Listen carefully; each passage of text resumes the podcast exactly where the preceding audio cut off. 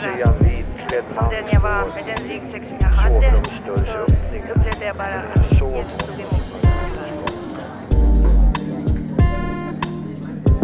Röster från Sankta Clara med Maj-Lis Johansson. Välkommen Harriet Hansson till Röster från Sankta Clara. Det vi hör i bakgrunden är bön. Det har vi varje dag kvart i fyra. Men nu är det inte det vi ska prata om utan om dig Harriet. Berätta lite kort om din bakgrund. Ja, jag är en skånska som är uppvuxen i ett prästhem nere i södra Skåne. Jag har tre systrar. Och eh, mina föräldrar de var varma och kärleksfulla och gav mycket villkorslös kärlek. Och, och min pappa han var en sån där präst som älskade att möta människor men han var ingen administratör precis. Men han mötte människor i glädje och sorg och olika tillfällen i livet. Och, och han bemötte hög som låg likadant och det gjorde min mamma också. De gjorde inte skillnad på människor. Och det har jag lärt mig av dem och det är jag väldigt tacksam för. Och eh, det var inget tvång att gå i kyrkan utan, eller i söndagsskolan. Utan det fick man själv välja men jag tyckte det var väldigt fint att gå i söndagsskolan och höra berättelserna från Gamla Testamentet. Men eh, min yngre syster, vi pratade om det när vi blev vuxna. Jag frågade henne, det var väl roligt att gå i söndagsskolan Helena, tyckte du inte det? Nej, det som var så tråkigt, sa hon då. Ja, tänkte jag. Det var ju två systrar i samma familj och samma situation men helt olika upplevelser av söndagsskolan. Men jag konfirmerades av min pappa och, och eh, men sen var jag klart ute i världen och snurrade en del. Det var jag. Men jag hade nog alltid med mig min barnatro, tror jag. Den övergav jag aldrig. Så ehm, i vuxen ålder så, så började jag fundera över Gud mer när jag hade fått mitt första barn. Och då drogs jag till kyrkan och kom till eh, kyrka i Umeå där jag bodde då.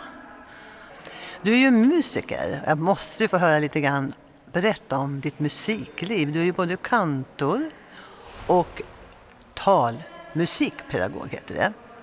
När jag var ung flicka så brukade jag titta på organisten i kyrkan, satt upp på läktaren och tittade och tänkte det ser svårt ut att spela med fötterna. Det tror jag aldrig jag ska ge mig på, tänkte jag. Men det blev så ändå, sent om sidor. Men, men först var det sången som tog plats. Det var mycket sång i vår familj. Mamma var en sångfågel och vi fyra systrar också. Så eh, ja, jag utbildade mig till sångpedagog. Och eh, jag kan säga mig att, säga att eh, sången var något otroligt positivt hela min uppväxt. För mamma hon gick där och kvittrade i köket. Och det var precis som ett, ett stråk av glädje med sången. Det betydde väldigt mycket. För jag växte upp faktiskt i ett, ganska, i ett hem där det var ganska tyst. Vi hade inte så mycket samtal oss emellan. Mamma och vi fyra flickor, vi tjattrade tillsammans i köket.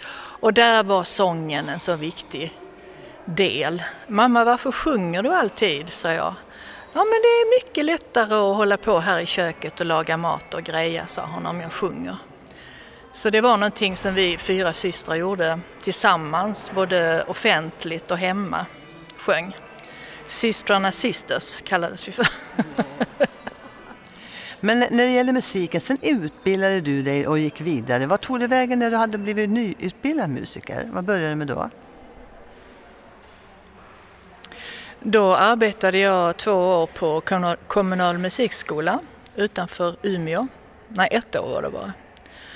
Och sen flyttade familjen ner till Allingsås. Och där fick jag en liten tjänst som kantor, väldigt bra när barnen var små arbetar på kväll och helger. Och då utbildade jag mig till kantor. Först blev jag sångpedagog och sen blev jag kantor. Och det var i den kyrkan som jag på allvar började mm, söka tron, den vuxna tron. Och ehm, jag brukar säga att eh, det var först Gud som sökte mig. Att jag fick en sån längtan att komma till Guds hus och, och sjunga sångerna och höra, ja som i söndagsskolan, jag älskade att höra gammaltestamentliga berättelserna så fick jag nu återknyta till det och, och, och möta Gud och Jesus personligt som en vuxen. Så det var väldigt... Det var en kamp, men det var härligt. Mm. När blev du kristen? Jag har inte någon speciell tidpunkt jag kan säga när jag blev kristen utan jag förlorade aldrig min barnatro men jag växte in i en vuxen tro runt eh, 30-årsåldern. Vi ska prata om någonting allvarligt som eh, du gärna vill berätta om för att kunna hjälpa de som lyssnar som har den här problematiken. I många år så hade du djupa depressioner och du fick sedan diagnosen bipolär. Vill du berätta för mig när du första gången upptäckte att det fanns en depression i botten på den här sjukdomen? Ja, det var faktiskt redan i tonåren. Det är något genetiskt från min mammas sida. Efter ett trauma i tonåren så bröt det ut manodepressivitet. Men sen höll det sig lugnt genom mitt vuxna liv ända tills jag gick igenom en skilsmässa. Och då bröt det ut, men då endast med depressioner. Och eh, jag kan inte säga hur många djupa depressioner som kom. Och jag medicinerade och jag mådde inte bra av medicinen och jag slutade och det kom tillbaka. Och det, var, det var mycket svåra år. Och eh, till sist så fick jag eh, elchocker för jag hade suttit i mörker i ett halvår och inte fått någon bra medicin. Och elchocker visade sig vara väldigt bra för mig. Så det hjälpte mig, men ehm, jag fick ju fortsätta medicinera med litium. Mediciner är bra och så brukar vi säga att vi har den store läkaren och det är Jesus. Om vi säger att kombinationen Jesus och medicinering är bra, hur skulle du kunna tala för den som lyssnar som har bipolär sjukdom till exempel, men inte har den kristna tron? Vad skulle du vilja föreslå? Ja, jag kan bara säga så att eh, mediciner, de är nödvändiga i vissa skeden. Men eh, de lägger ju bara symptomen liksom på plats. Och sen finns den här sjukdomen under till i alla fall. Men ehm, man kan ju nöja sig med det, att symptomen försvinner. Men jag gjorde inte det, för jag tyckte det var så handikappande för mitt liv. Så jag sökte djupare helande. Och jag gick på bibelskola för själens helande. Och jag hade en väldigt, väldigt stark känsla av övergivenhet som hade gått liksom i arv från min mamma på något sätt. Det kan det göra. Vi brukar säga överföringar. Och, ehm, och jag bestämde mig för, liksom jag, jag förstod vad Gud kunde göra i mitt liv. Att Jesus har tagit allt på sig på korset, även mentala sjukdomar. Och jag fick tro för det. Och jag sa det till Gud när jag hörde en kvinna som hade blivit helad från depression. Så sa jag till Gud, ja men det där vill jag att du ska göra i mitt liv. Och det var precis som att då var jag fast besluten. Att jag skulle söka upp det och hur jobbigt det än var så skulle jag gå igenom det. Men när vi påbörjar en sån resa så vet vi kanske inte hur jobbigt det blir men det är nog tur det för då tror jag inte vi orkar. Men det bästa är att när du säger det till Gud så tar han dig på allvar. Och han är trofast och han lotsar dig igenom den här resan när du lägger dig, dig ditt liv i hans hand och tror på att han kan göra det. För han har ju skapat oss och han vet precis vad som finns i oss och hur vi tickar. Han kan ställa allt till rätta till skapelseordningen faktiskt.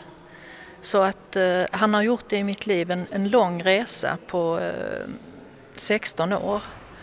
Kanske ännu mer om jag tänker efter men från den dagen jag sa att det där vill jag ha Gud. Så det är mycket att säga om det. Men det står i, i Nya Testamentet i Filipperbrevet att eh, han som har påbörjat ett gott verk i dig, han ska fullfölja det. Och, och det ordet tänkte jag, ja men det var ju till mig. Du har lovat det Gud. Jag tror på dig, att du gör det. Så det var ju någonting mellan Gud och mig. Det behövde jag egentligen inte gå, gå till kyrkan eller... Men jag ville lära mig mer om Bibeln och om jag förstod att den var Guds ord och Guds tilltal till mig. Så därför gick jag på bibelskola och lärde mig mycket om Bibeln. När du förstod det där, att det var bara han som kunde förlossa bort detta mörker om man säger så. Och de som lyssnar nu, vad, det, vad ska de göra nu exakt? Och säger precis samma, jag vill ju också bli frisk från min sjukdom som jag lidit av så många år. Ja, även om det är eh, en sak mellan Gud och den enskilda människan så behöver vi andra omkring oss som eh, också tror på Gud och på Jesus och som läser Bibeln. Och som visar oss eh, omtanke och kärlek som det bör vara i, i kyrkan. Så jag råder dig att söka dig till en församling där man bryr sig om varandra. och Lär dig mer. Gå gärna i bibelskola och, och läs Bibeln själv och se om den kan öppna sig för dig. Men eh, vi behöver hjälp av andra. Det är så Gud har, har gjort. Man kan inte vara, eh, det är väldigt svårt att vara kristen på egen hand. Utan vi behöver varandra. Så, eh, och sen tycker jag att eh, det behöver inte vara det ena eller det andra, Gud eller eh, sjukvården och mediciner, utan jag tar fortfarande lite mediciner för att eh, stödja upp mig själv som jag säger. Och eh, jag tror det är klokt. Att eh, mediciner är också från Gud. Absolut. Vi brukar fråga så här på slutet, har du någon dröm som du inte har fått uppfylld? Eller är det många drömmar som du önskar ska bli uppfyllda? Det säger någon eller några. Jag önskar att jag kan hjälpa människor i samma situation som jag har varit och, och peka på det som har hjälpt mig. Och jag önskar också att få använda min röst mer, min sångröst som Gud har gett mig. Alltså lovsången. Sjunga till Gud med ett öppet hjärta. Sjunga från ditt hjärta, det är, då drar du ner himlen. Det är det som händer i himlen hela tiden. Att de sjunger. Sjunger till Guds ära och sjunger ut sin glädje över livet. Och, och det kan vi göra här också. Jag vill se människor komma ut i frihet från psykisk bundenhet och allt som kan tynga ner oss. Alltså jag hade som en tvångströja över mitt liv, över min själ och över min kropp också. Psykiska sjukdomar kan också sätta sig i kroppen. Så att det vill jag att de bojorna ska brista, hjälpa människor. Det är ingen lätt väg, men det är en framkomlig väg. Vi hör ju nu på nyheterna ofta den psykiska ohälsan är ju det nya namnet för psykisk sjukdom. Och det är ju härligt för mig att få höra en som har gått igenom det och kommit ut i frihet. Tack älskade Harriet för ett vittnesbörd. Och eh, jag kan bara säga, man är något gripen att höra ditt vittnesbörd. Man ser ju den stora kärleken Jesus ger till varje människa som ropar ut hans namn. Hjälp mig. Och här har vi fått bevis på att han hör och svarar. Amen. Ja, och jag önskar dig Guds frid och tack för att du har ja, berättat om ditt liv. Det var fint att få göra det. Tack för att jag fick komma. Har denna berättelse berört dig på något sätt? Eller kanske vill du att vi ber för dig? Kontakta oss på info snabel-a sverigeskristnaradio.se